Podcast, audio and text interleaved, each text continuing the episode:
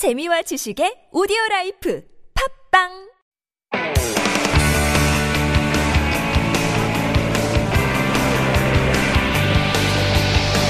From the latest headlines to conversations about the trends and shifts that shape society at large, explore what makes living in Korea interesting with Life Abroad on TBS EFM.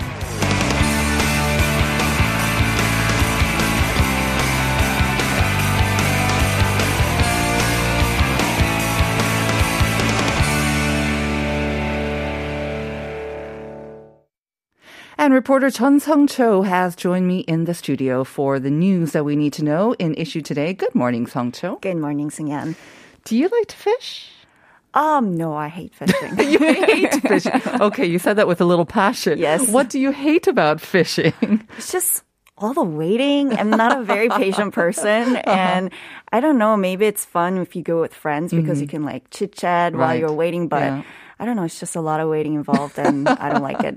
Apparently, that's the 매력, or that's the fun for a lot of big fishing fans. Yeah, all that waiting around, just never knowing what you're going to get. They say it's like life. But I've heard that about golf. I've heard that about a lot of sports, but actually. But at least you still have to, like, keep on playing golf when you're playing golf. But fishing is just... Yeah, a long duration of like around. Inactivity. Yeah, it could be a time for mindfulness. Okay, all right. Well, listeners, if you are fishers, let us know what the 매력 is or the attraction is for you as well. Let me know. Convince me. Let's go to our first story. Now, this is about the sort of the private information that we were basically required to give out whenever we visited a facility. And this was to help in the tracking of COVID-19 cases. But this, at the same time, it did spark some debate over the collection, processing, and the control of that personal information.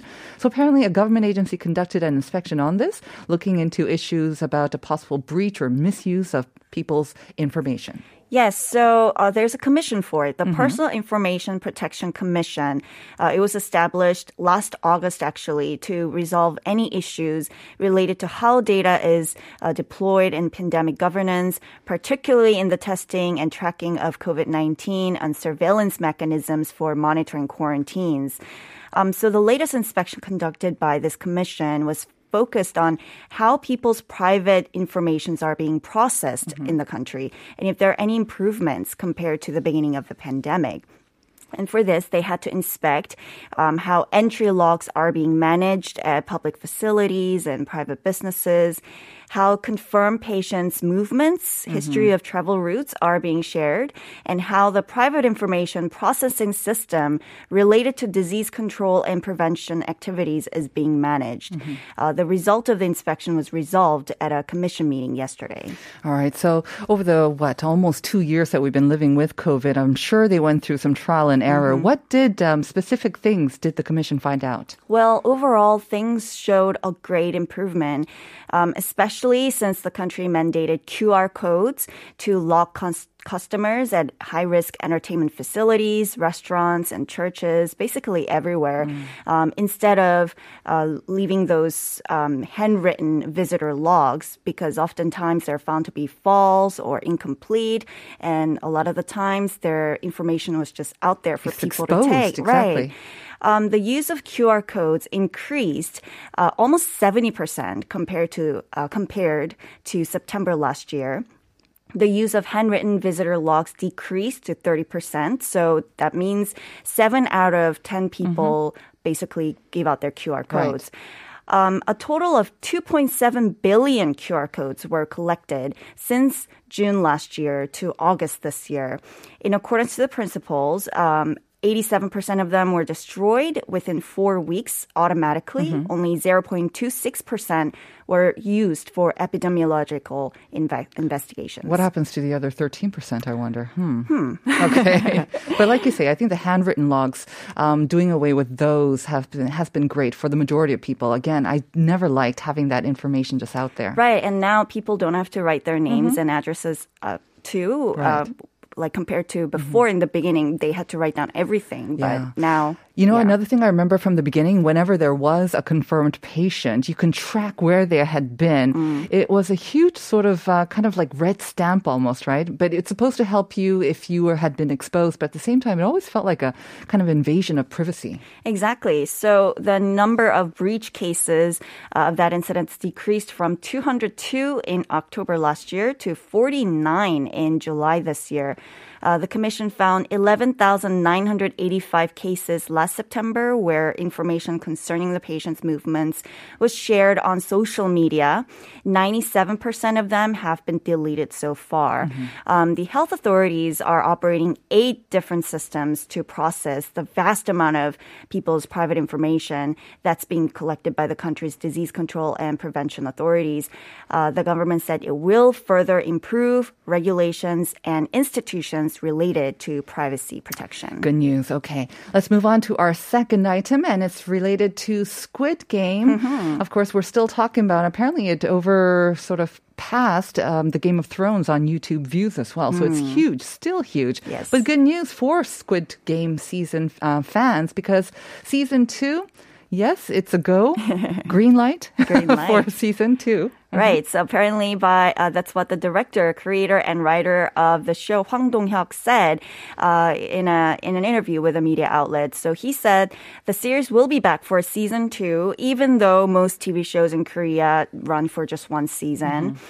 Due to the show's global success, he said he felt like there was no other choice because there has been so much pressure, demand, and love for a second season.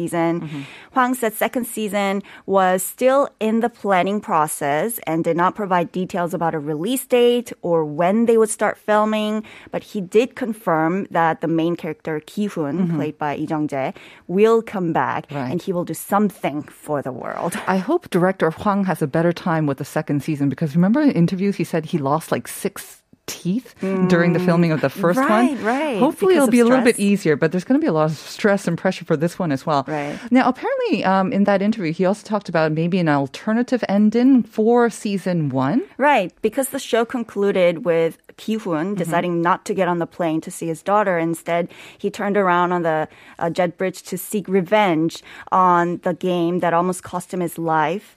But Hwang revealed that there was an alternate ending for season 1 in which Ki Hun's life-altering choice swung in the opposite direction. He would get on the plane and leave. So he said the producers and everyone involved in the production constantly wrestle between the two different scenarios. But in developing the series, Hwang decided to end on a cliffhanger, teasing a potential second season, because only then he could answer the question that we all wanted. Why has the world come to what it is now? Pretty heady question for season 2. All right, good luck with that. Very quickly, and our last item is about the weather. We saw the first snow in Seoul yesterday, and it's chilly today. Going to be even colder tomorrow? Yes, the weather became as cold as winter after light rainfall yesterday morning. So the cold air isn't showing any signs of easing up. The temperatures will only be 1 to 2 degrees higher today, while tomorrow looks to be the coldest day of the season, with sub-zero morning temperatures expected in Seoul. So bundle up and layer up. Put on a lot of layers of clothes. All right. Thank you very much, Sung-cho. Stay warm for you too. And we'll see you next week. My pleasure. Do you have questions about life in Korea? Send us your opinions and feedback anytime during the show. Simply text us at #1013 for 51 per message, or chat with our team while you stream us live on the TBS EFM app or YouTube. Life Abroad, helping you navigate your life in Korea.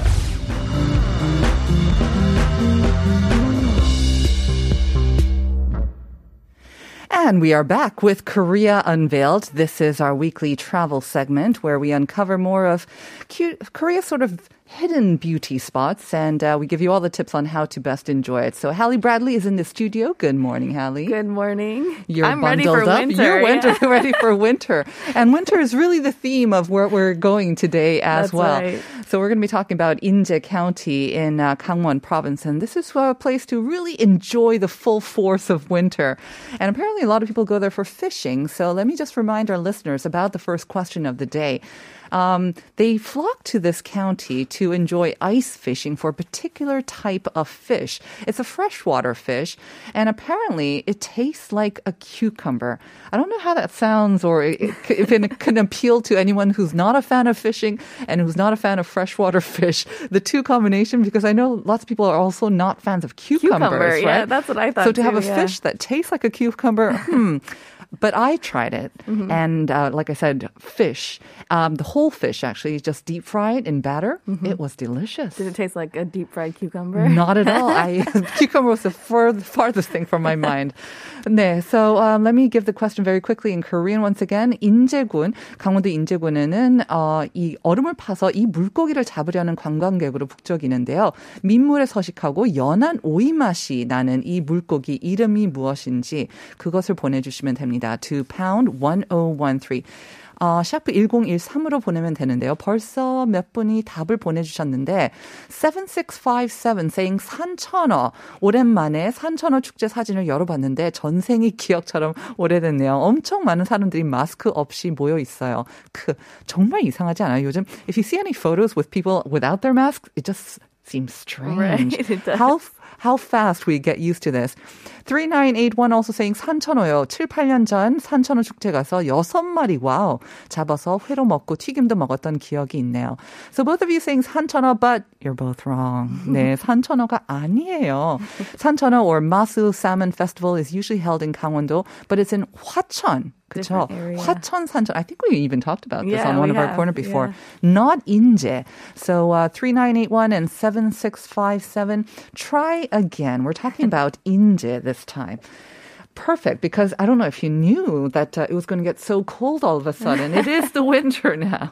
I wasn't quite prepared for it being this early, but I think what did you just say? Or someone just said it's a month earlier than It's a month early than usual, year, exactly. Yeah. Right. So it's, kick-started that cold feeling, although it made me kind of get excited too. Like I wanted to look for those winter wonderlands and the icy landscapes. And the return of the festivals, right? I mean, because for the past 2 years, they basically been all canceled, but I think this year a lot of them will be coming back. Right, and Inje actually they depend a lot on their local winter festivals for that tourism and everything. So I do hope that they can get it started again. They're usually in February. We're going to go over that. Okay. So we have some time, and hopefully they can get that started. All right. Have you been to Inje yourself? I probably passed through it. I'm not sure that I actually stayed in Inje for any of the festivals. But like I said, when I went and had this fish that we're talking about, but we will not name. I mean, we went fishing in that area and we caught some of this fish and we just had it right there.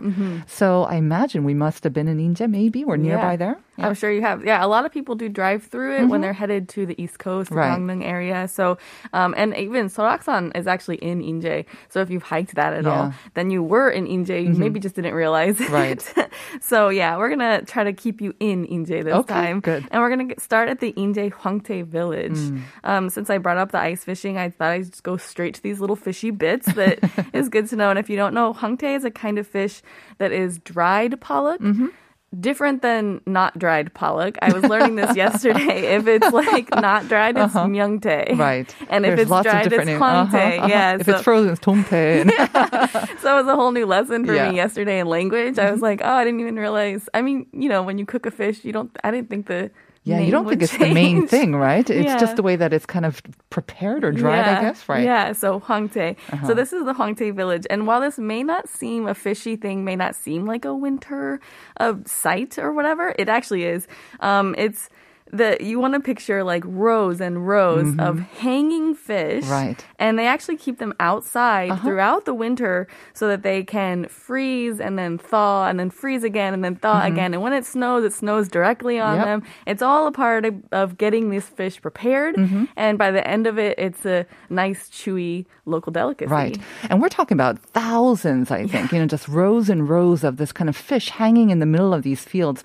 And for, I think, Korean visitors, when they see this, they're just like, what is that? What's happening? Is it clothes being dried in this winter? Because I remember the the foreign visitors we had for the PyeongChang Olympic Games, mm-hmm. when they were going through that area and they just saw rows and rows and what is? Everyone's like, what is? And they're all taking their photos. Yeah, so it's a sight. It's definitely a strange looking sight, but it makes for a delicious fish that can be enjoyed in many different ways too. It does. And rather than driving by, I think people should actually stop because mm-hmm. you can stop in this Inje Hwangtae village and there are areas to kind of learn about the actual fish and the delicacy. And then there's experiences to cook it as well and eat it. Okay. So stop and actually mm-hmm. see what's going on there because it is something that's different. If you haven't grown up in Korea, you've never seen this. Mm-hmm. But it's a beautiful winter sight. It really is. Makes for some great, interesting photos as well. Mm-hmm. So definitely stop for that. All right. So that's the Hwangtae village. And then the next one is the major fishing festival we're going to be talking about. Right. So the Inje Ice Fishing Festival. Inje actually hosts a major ice fishing festival each winter. They've been doing this since 1998, mm-hmm. and it's become one of the most famous festivals in Korea. There's a lot to do from the standard sort of ice fishing. You get that little hole in the ice, and you can bob and try to catch what you can. And there's actually also an experience to jump right into pools of water and catch it with your hands. Yikes, yep. I've done it. Have you? You've done it? Yeah. No, Hallie, I did not do that, and I don't think I will. What made you do that? I mean, if you're going to go and experience one of these festivals, you just got to go hard. Uh-huh. I mean, do it all. It's. So they gather fish in like a little small sort of pool, right? And you're supposed to go in and try to grab it with your own fish? Your hands. Whatever you can catch with your hands is yours to keep and eat and do whatever you want with it. It's like, I mean, you immediately get frozen. Oh, I'm sure. And then your hands don't want to work anymore. Exactly. But it was fun. It was an experience. Did you actually catch fish? I did catch some fish. Well done. And then it makes you so nervous. I was so excited about it. I held it up above my head and then it flew out and it fell back into the water again. But because of the excitement, I actually, when you got out, they gave us fish as well. Oh, well done. But you get to they give you clothes to put on, so you don't get your clothes wet. You can get right back into your dry clothes. It's fun. Okay. It's one of about 30 experiences that they actually have there. Ice fishing is not the only thing that you can do there. There's also sort of the ice, what do you call it, sledding or something? Yeah, where you're kind of like kneeling down on a low sled and then just propelling yourself forward with like two large ice picks. That's kind of thing. Right, yeah. So they have lots of different things to do there. It's really fun. Mm-hmm. And this festival is usually in February once the ice is strong enough for lots of people to come visit. Mm-hmm. And they say actually the fish that is here is actually nocturnal. So if you want to have the best chance of catching these fish, you need to do it early in the morning before 10 a.m. or in the evening after 4 p.m. is the best time. Yeah, even though the sun goes down already. Yeah, even though most people are sitting there at about noon trying to catch their lunch. Right. So, I mean, you pay a small fee to get into these festivals, right? And then maybe extra for the individual sort of experiences, don't you usually? The ice fishing itself is actually free. If you don't have your own stuff, you'd have to rent that. Okay. So that's what you're going to have to pay for. Mm-hmm. Unless you have your own stuff, then have fun. The only ice fishing festival I went to was the Hwachona, the Sanchona that we mentioned is not the correct answer, actually. And we were out there in the freezing cold for hours. Mm. We did not catch a single fish. Oh, yeah, because you're probably in the middle of the day. True, it was a cloudy day, but at the same time, I was not lucky. And so thankfully, they had some restaurants selling some fish that was already caught, so we kind of consoled ourselves through that. But I imagine if they do open the festival this time, and they haven't been open for the past couple of years, would that mean even more fish? Maybe a better chance of actually catching something too? That's a good question. Yeah, I hope so. But that's a good point. If you don't catch anything, there's still plenty of food. Yeah. They make sure there's tents and tents, and there's vendors that make sure that everyone is well-fed at local cuisine, and so you'll be fine. Right. I mean, Sung-cho was saying that she hates fishing because all that waiting around. Do you like fishing? I like, maybe an hour of it. An hour. I'm like, okay, well, what's the next thing? It's a big thing these days. I don't know why. I mean, I think it's all that waiting around that actually appeals to a lot of people. Mm-hmm. But anyways, okay. So that's the fishing part. Mm-hmm. But if you're not into fishing, like Sung-cho or Hallie or myself, there's some beautiful, beautiful woods or forests that you want to check out. Right. So the Wendeli Birch Forest is one of those gorgeous areas. A lot of people start to see these pictures of this on SNS sites in the winter. If you don't don't know, birch is the tree. It has the white bark. Right. So in the winter, when it is also blanketed in snow, it's just a really sort of magical view of a forest. White. All white. Snow, winter wonderland. White trees. Everything's white. It's beautiful. This forest was actually burnt down 50 years ago.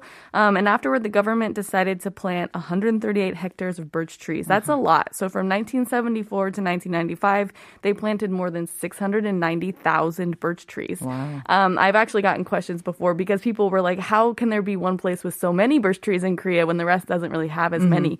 This is why. Right, they purposely did this. And they did it to sort of design it as an educational area as well about forestry. So it's a great place to take family, go hiking, learn about the area.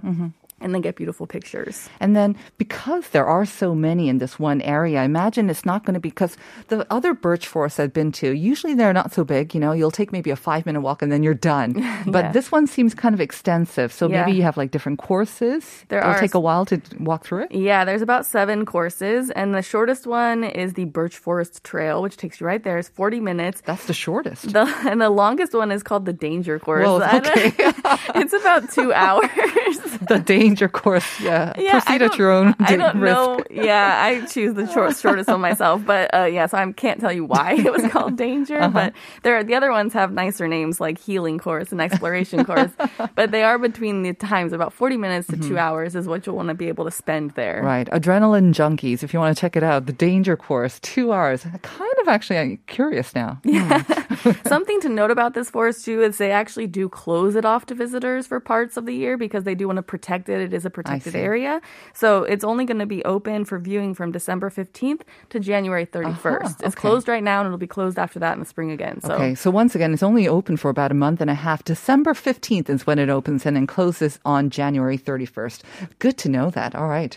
The last one, Max has pulled up some photos for us. Beautiful. We're looking at some beautiful photos of a waterfall. He's got the summer photos. You got to find the winter ones. Where it's all iced over, I guess, right? The winter, yeah. It's much more dramatic. So the Meibawi waterfall, to wrap up, I kind of thought it would be fun to talk about some place that really looks like an image out of the movie Frozen. Of course. And if you have kids, that's exactly what they'll feel like if they if you check out this area. So this is a dramatically large mountainside of ice. That's it's actually an artificial waterfall, which is why they can do this. And it's really close to the Hwangtae fishing village. So if you stop there, you can stop here. It's very easy to put together. The mountainside is 100 meter tall and 40 meters wide.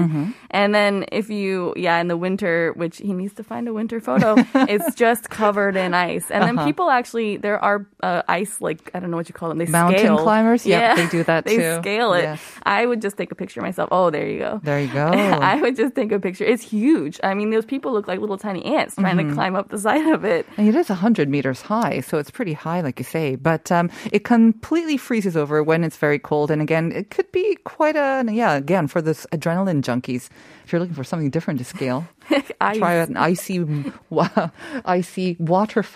Okay, so Inje, definitely lots of different ways to enjoy the height of winter, whether it's fishing, hiking, or just ice waterfall picking as well. So many good things this winter, yeah. Thank you very much, Hallie, for introducing that to us. By the way, I went to Yulgok Yulgok Sumokwan last week. Very, very nice on your recommendations. Thank you very much. Have a great week. We'll see you next time. Thanks. We'll be back with part 2.